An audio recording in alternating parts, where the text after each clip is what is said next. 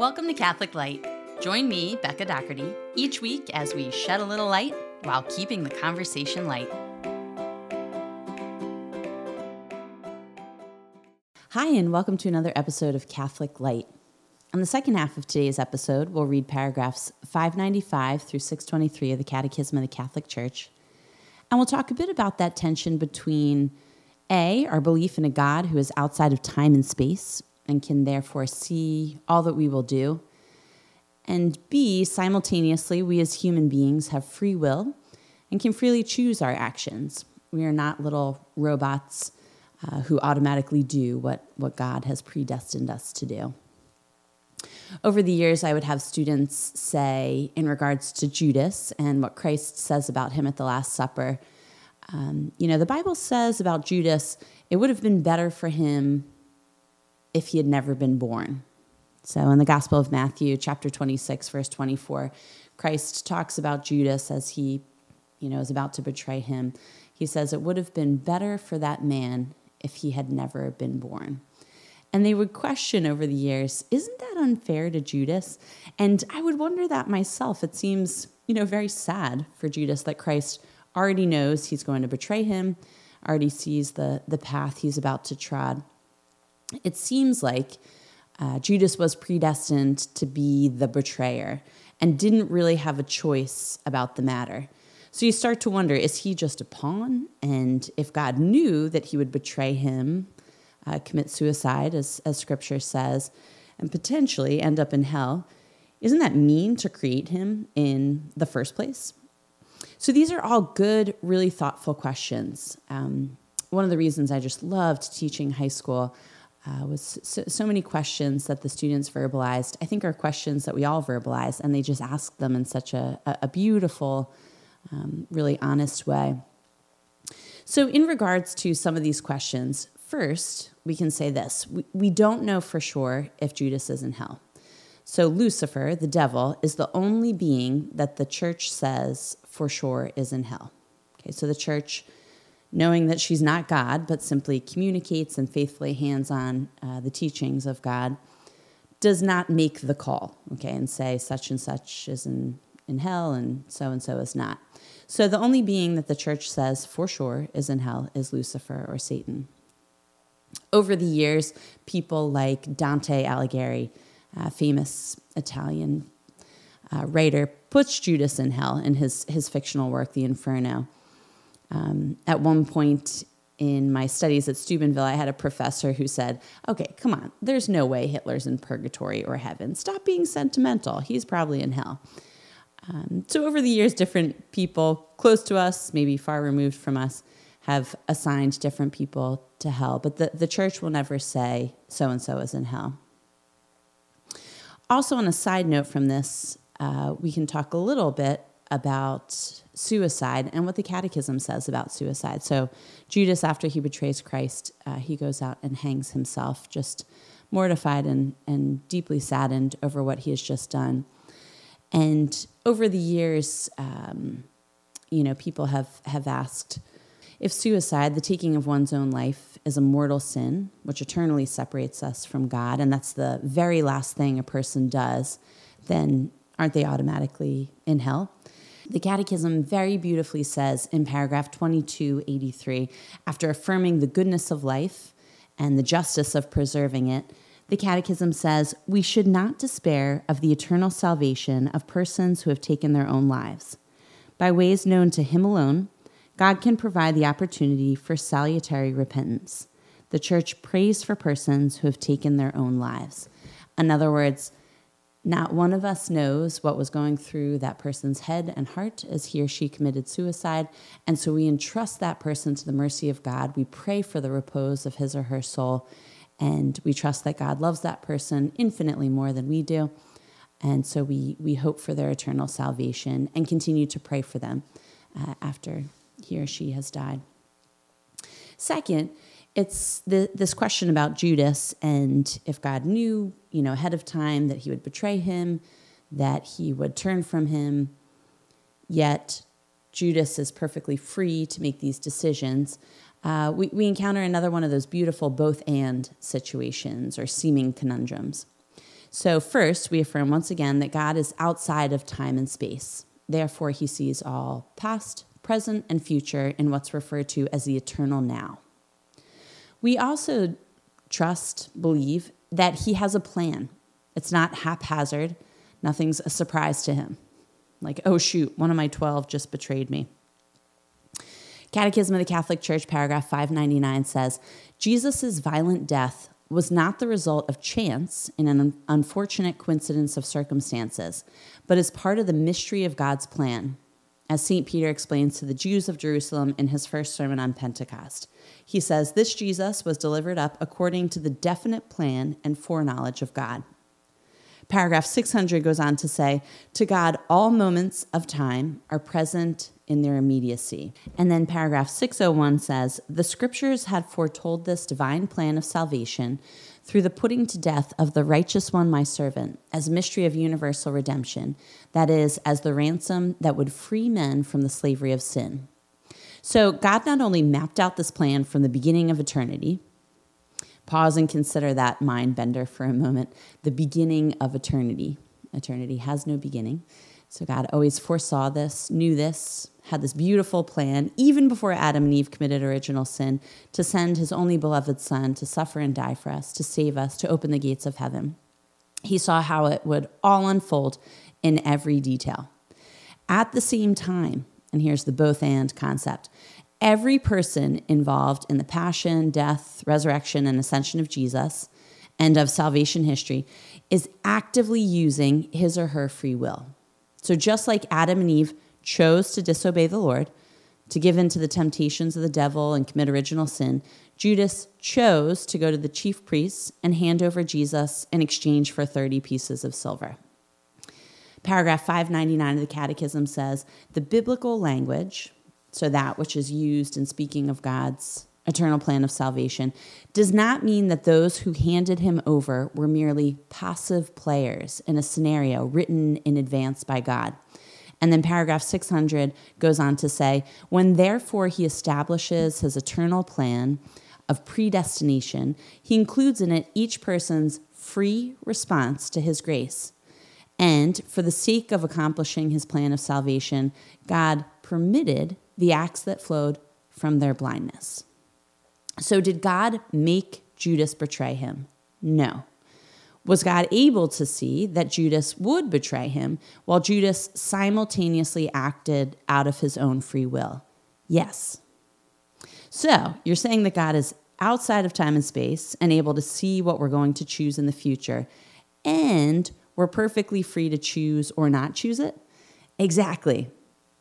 So that language of God, quote unquote, permitted the acts that flowed from their blindness. That's a bit haunting.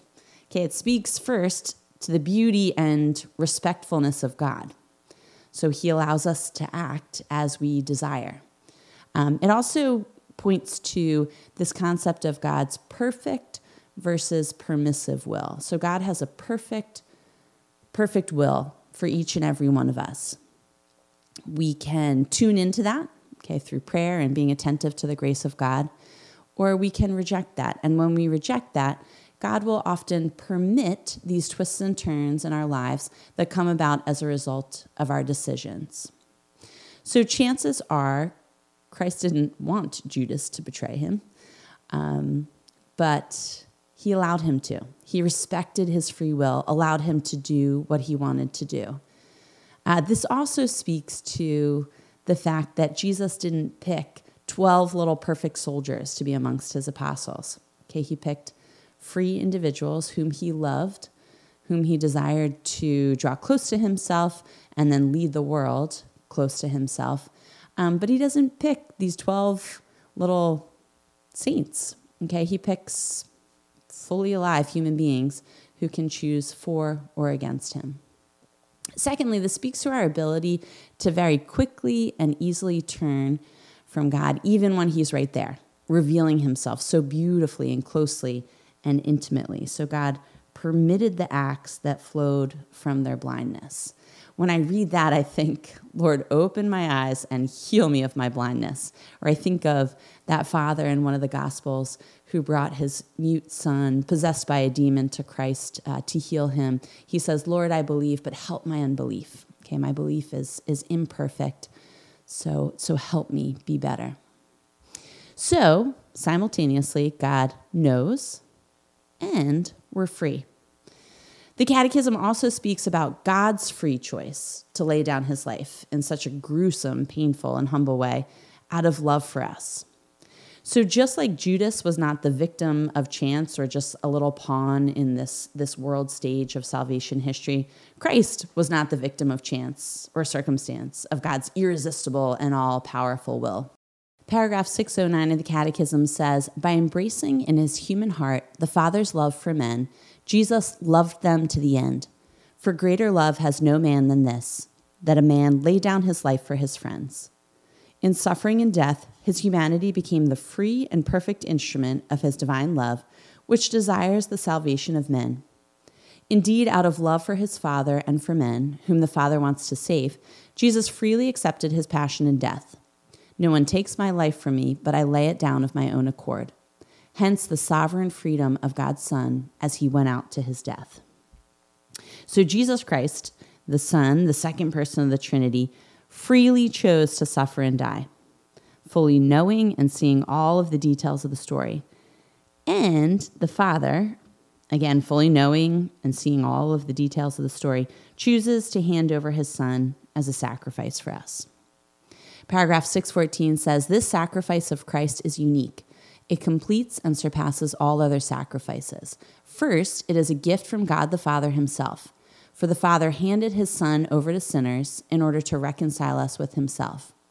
At the same time, it is the offering of the Son of God made man, who in freedom and love offered his life to his Father through the Holy Spirit in reparation for our disobedience. So the sacrifice is beautifully fitting and perfect. It can only be planned and accomplished by our incredibly awesome God. Which paragraph 616 goes on to say, No man, not even the holiest, was ever able to take on himself the sins of all men and offer himself as a sacrifice for all. The existence in Christ of the divine person of the Son, who at once surpasses and embraces all human persons and constitutes himself as the head of all mankind, makes possible his redemptive sacrifice for all. Uh, sometimes my kids will, will try to bargain with me and lay out their little plans in a very convincing and adorable way. But seeing more of the picture than they're, they're able to see, I'll say, you know what, that's such a great idea, but here's why this way is actually better for everyone involved my sister uh, Kristen sent a, a meme on our, our family text string one day that said, Raising kids is like being constantly surrounded by a tiny sales team. They're always trying to persuade you into doing or buying something, and they assume everything you say is just an opening offer. okay, it's so cute. I, I laughed when I saw that because it's, it's so spot on. Um, but it's interesting. I think it's very applicable to us in our relationship with God. Okay, don't we often try to persuade him? But Lord, if you just look at this one circumstance, factor it into factor it into the overall plan. Jesus is like saw factored. But Lord, if I were in the garden being tempted by the devil, or if I were one of your 12 apostles, I never would have. Jesus is like, you know, you sound a lot like St. Peter. Okay. So St. Peter said, even though I should have to die with you, I will not deny you. Jesus is like, hmm, okay, let's see how this plays out. So, what's the takeaway uh, for us from, from this discussion? First, love is the beginning and end of all of this.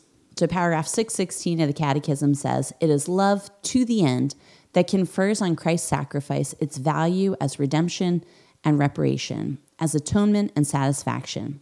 He knew and loved us all when he offered his life. So it's love that gives Christ's sacrifice value. So we can remember, by the grace of God, to receive that love and to return it to Him and others by sacrificing out of love. So all of our sacrifices should be born out of, out of love. Secondly, be humbled in knowing that given the right circumstances, we are perfectly capable of having been the betrayer, like Judas, the denier, like St. Peter, or even the authors of original sin, like Adam and Eve. By the grace of God, acting in accordance with our free will, we can choose each day not to sin. Okay, and not just in large world stage kind of ways, but in simple, everyday ways. Paragraph 598 says, in her magisterial teaching of the faith and in the witness of her saints, the church has never forgotten that sinners were the authors and ministers of all the sufferings that the divine Redeemer endured. Taking into account the fact that our sins affect Christ himself, the church does not hesitate to impute to Christians the gravest responsibility for the torments inflicted upon Jesus, a responsibility with which they have all too often burdened the Jews alone. We must regard as guilty all those who continue to relapse into their sins. Since our sins made the Lord Christ suffer the torment of the cross, those who plunge themselves into disorders and crimes crucify the Son of God anew in their hearts, for he is in them, and hold him up to contempt. And it can be seen that our crime in this case is greater in us than in the Jews. As for them, according to the witness of the apostle, none of the rulers of this age understood this, for if they had, they would not have crucified the Lord of glory. We, however, profess to know him, and when we deny him by our deeds, we in some way seem to lay violent hands on him. Nor did demons crucify him. It is you who have crucified him and crucify him still when you delight in your vices and sins. Man, when I read that line, we, however, profess to know him. Okay, that's the kicker. I, Rebecca Doherty, who profess to know and love Jesus Christ, continue to sin and contribute to the crucifixion, the suffering, the death of Jesus Christ. So I, quote unquote, profess to know him, and yet I gossip just as badly as any non Christian. I'm just as impatient with my husband and kids. I rationalize just as many little indulgences and comforts as the next person. So, am I really that set apart? Okay, God, give me the grace, please, to be set apart. Third and lastly, in the words of my wise and wonderful mother, who was probably quoting someone else, she used to say, Work as if it all depended on you, and pray as if it all depended on God. So work as if it all depended on you, and pray as if it all depended on God. Because it does. We are responsible for our actions, and our actions have consequences. And yet, God sees the whole picture, has a beautiful plan, and wants to give us the grace to live our lives well. We, my husband and I are currently in the process of, of selling our house, and we are working as if it all depended on us. So we're spackling, we're painting, we're cleaning, we're packing, we're moving. Simultaneously, we are praying as if it all depends on God, because it does. So we've been praying for we have we have wonderful neighbors. We've been praying for a wonderful family to buy our home so as to bless and be blessed by our neighbors. We're also praying to know the right price. Okay, God can see the market and how this is all going to go. We're praying for the right timing for the, the sale of our home, uh, depending on you know beginning of the school year, people taking vacations. So we are working as best we can to get the house ready, and simultaneously we're praying, God, you see the whole picture. You see who would be a great fit for our home, for our neighbors, um, who would enjoy this this house, and so please bring it about according to your plan. God could control us like little robots. So God is God. He has the power to do that, but he doesn't. Okay, he loves and respects us. He loves us and he respects our free will. At the same time, simultaneously, he sees the full picture. He has a beautiful plan and he can give us the grace to live well. So let's pray this week to be sensitive and obedient to the promptings of the Holy Spirit. Holy Spirit, you see and know uh, all that's happening, all that's about to happen. And so please give us the grace to be attentive to your promptings, your whisperings, your movements in our lives. And may we use our free will to live well, to respond to the grace that God is giving us, so that He can lead us in a beautiful way through this life with which He has blessed us. That brings us to the end of our episode. Thanks so much for listening. We'll take a brief break and then return to read Catechism of the Catholic Church, paragraphs 595 through 623. Thanks for sticking around.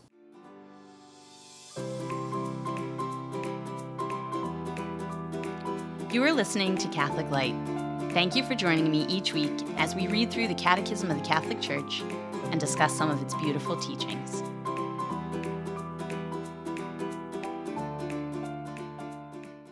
Hi, and welcome back. We'll now read paragraphs 595 through 623. Paragraph 2 Jesus died crucified. The trial of Jesus. Divisions among the Jewish authorities concerning Jesus. Among the religious authorities of Jerusalem, not only were the Pharisee Nicodemus and the prominent Joseph of Arimathea both secret disciples of Jesus, but there was also long standing dissension about him, so much so that St. John says of these authorities, on the very eve of Christ's Passion, many believed in him, though very imperfectly.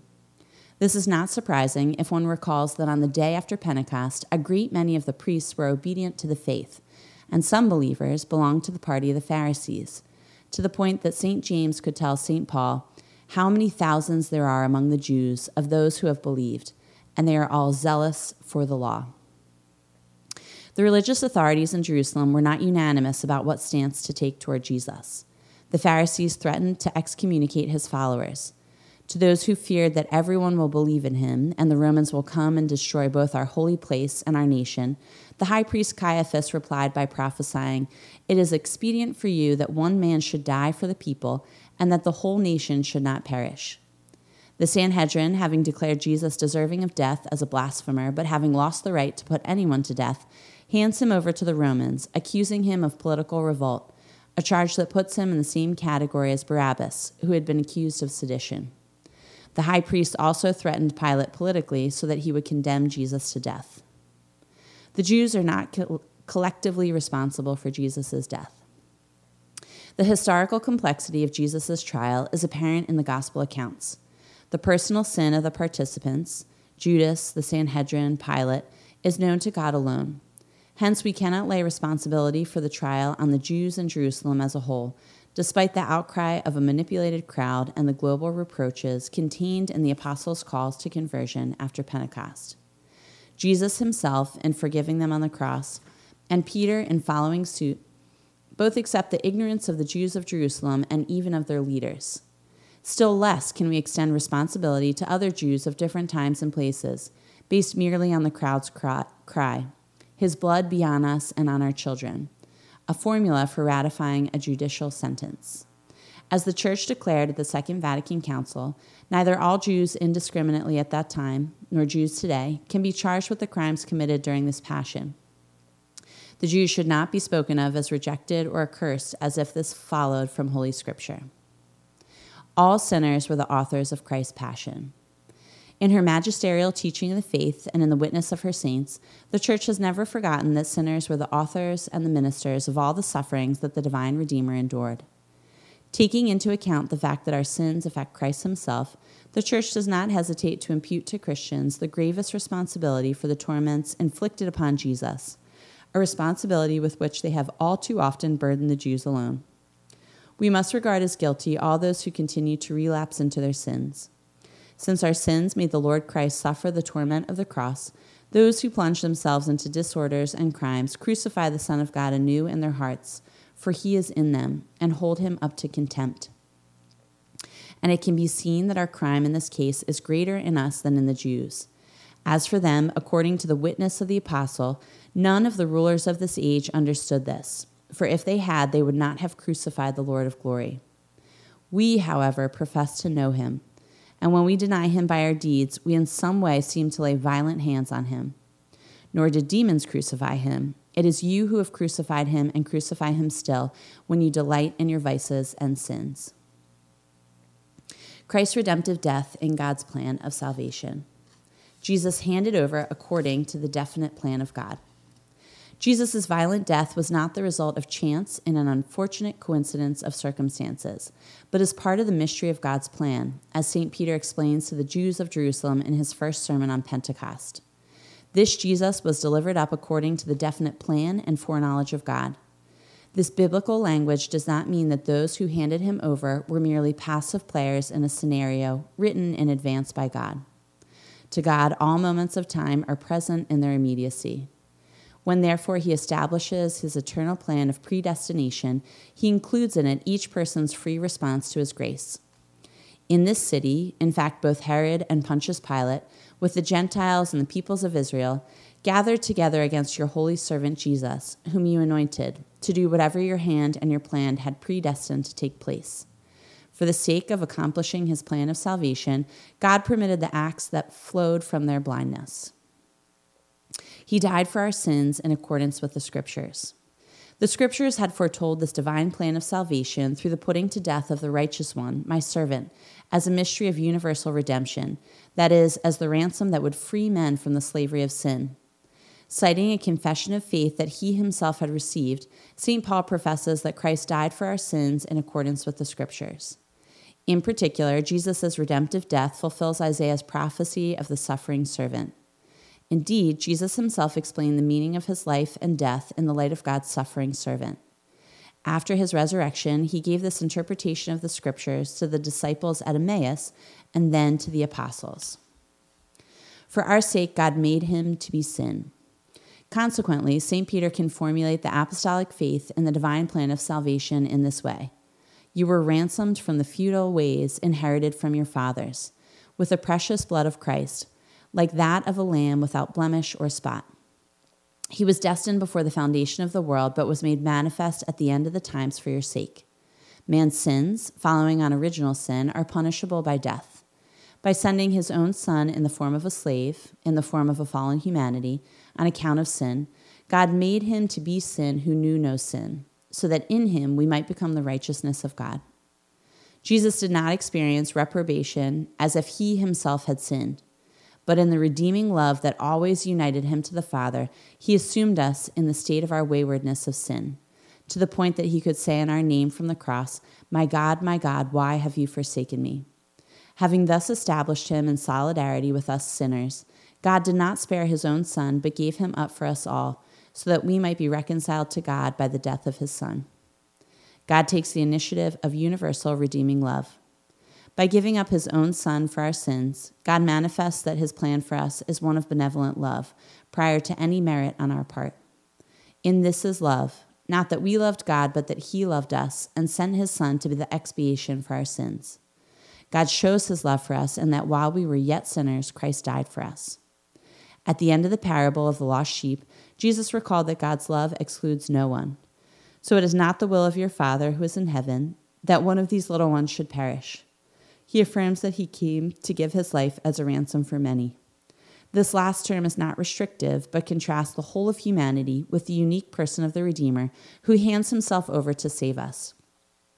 The church, following the apostles, teaches that Christ died for all men without exception. There is not, never has been, and never will be a single human being for whom Christ did not suffer. Christ offered himself to his Father for our sins. Christ's whole life is an offering to the Father the Son of God, who came down from heaven, not to do his own will, but the will of him who sent him, said on coming into the world, Lo, I have come to do your will, O God. And by that will we have been sanctified through the offering of the body of Jesus Christ once for all. From the first moment of his incarnation, the Son embraces the Father's plan of divine salvation in his redemptive mission. My food is to do the will of him who sent me and to accomplish his work. The sacrifice of Jesus for the sins of the whole world expresses his loving communion with the Father. The Father loves me because I lay down my life, said the Lord. For I do as the Father has commanded me, so that the world may know that I love the Father. The desire to embrace his Father's plan of redeeming love inspired Jesus' whole life, for his redemptive passion was the very reason for his incarnation. And so he asked, And what shall I say? Father, save me from this hour? No, for this purpose I have come to this hour. And again, shall I not drink the cup which the Father has given me? From the cross, just before it is finished, he said, I thirst. The Lamb who takes away the sin of the world. After agreeing to baptize him along with the sinners, John the Baptist looked at Jesus and pointed him out as the Lamb of God who takes away the sin of the world. By doing so, he reveals that Jesus is at the same time the suffering servant who silently allows himself to be led to the slaughter and who bears the sin of the multitudes, and also the paschal lamb, the symbol of Israel's redemption at the first Passover. Christ's whole life expresses his mission to serve and to give his life as a ransom for many. Jesus freely embraced the Father's redeeming love. By embracing in his human heart the Father's love for men, Jesus loved them to the end. For greater love has no man than this, that a man lay down his life for his friends. In suffering and death, his humanity became the free and perfect instrument of his divine love, which desires the salvation of men. Indeed, out of love for his Father and for men, whom the Father wants to save, Jesus freely accepted his passion and death. No one takes my life from me, but I lay it down of my own accord. Hence the sovereign freedom of God's Son as he went out to his death. At the Last Supper, Jesus anticipated the free offering of his life. Jesus gave the supreme expression of his free offering of himself at the meal shared with the twelve apostles on the night he was betrayed. On the eve of his passion, while still free, Jesus transformed this Last Supper with the apostles into the memorial of his voluntary offering to the Father for the salvation of men. This is my body, which is given for you. This is my blood of the covenant, which is poured out for many for the forgiveness of sins. The Eucharist that Christ institutes at that moment will be the memorial of his sacrifice. Jesus includes the apostles in his own offering and bids them perpetuate it. By doing so, the Lord institutes his apostles as priests of the new covenant. For their sakes, I sanctify myself, so that they also may be sanctified in truth. The agony at Gethsemane. The cup of the new covenant, which Jesus anticipated when he offered himself at the Last Supper, is afterwards accepted by him from his Father's hands in his agony in the garden at Gethsemane, making himself obedient unto death. Jesus prays, My Father, if it be possible, let this cup pass from me. Thus he expresses the horror that death represented for his human nature. Like ours, his human nature is destined for eternal life, but unlike ours, it is perfectly exempt from sin, the cause of death. Above all, his human nature has been assumed by the divine person of the author of life, the living one. By accepting in his human will that the Father's will be done, he accepts his death as redemptive, for he himself bore our sins in his body on the tree. Christ's death is the unique and definitive sacrifice. Christ's death is both the paschal sacrifice that accomplishes the definitive redemption of men through the Lamb of God who takes away the sin of the world, and the sacrifice of the new covenant, which restores man to communion with God by reconciling him to God through the blood of the covenant, which was poured out for many for the forgiveness of sins. This sacrifice of Christ is unique it completes and surpasses all other sacrifices. First, it is a gift from God the Father Himself, for the Father handed His Son over to sinners in order to reconcile us with Himself. At the same time, it is the offering of the Son of God made man, who in freedom and love offered his life to his Father through the Holy Spirit in reparation for our disobedience. Jesus substitutes his obedience for our disobedience. For as by one man's disobedience many were made sinners, so by one man's obedience many will be made righteous. By his obedience unto death, Jesus accomplished the substitution of the suffering servant who makes himself an offering for sin, when he bore the sin of many, and who shall make many to be accounted righteous, righteous, for he shall bear their iniquities. Jesus atoned for our faults and made satisfaction for our sins to the Father. Jesus consummates his sacrifice on the cross. It is love to the end that confers on Christ's sacrifice its value as redemption and reparation, as atonement and satisfaction. He knew and loved us all when he offered his life. Now the love of Christ controls us because we are convinced that one has died for all, therefore all have died. No man, not even the holiest, was ever able to take on himself the sins of all men and offer himself as a sacrifice for all the existence in Christ of the divine person of the Son, who at once surpasses and embraces all human persons and constitutes himself as the head of all mankind, makes possible his redemptive sacrifice for all. The Council of Trent emphasizes the unique character of Christ's sacrifice as the source of eternal salvation and teaches that his most holy passion on the wood of the cross merited justification for us. And the Church venerates his cross as it sings, Hail, O cross, our only hope. Our participation in Christ's sacrifice. The cross is the unique sacrifice of Christ, the one mediator between God and men. But because in his incarnate divine person he has in some way united himself to every man, the possibility of being made partners in a way known to God in the paschal mystery is offered to all men. He calls his disciples to take up their cross and follow him, for Christ also suffered for us, leaving us an example so that we should follow in his steps. In fact, Jesus desires to associate with his redeeming sacrifice those who were to be its first beneficiaries. This is achieved supremely in the case of his mother, who was associated more intimately than any other person in the mystery of his redemptive suffering. Apart from the cross, there is no other ladder by which we may get to heaven. In brief, Christ died for our sins in accordance with the scriptures.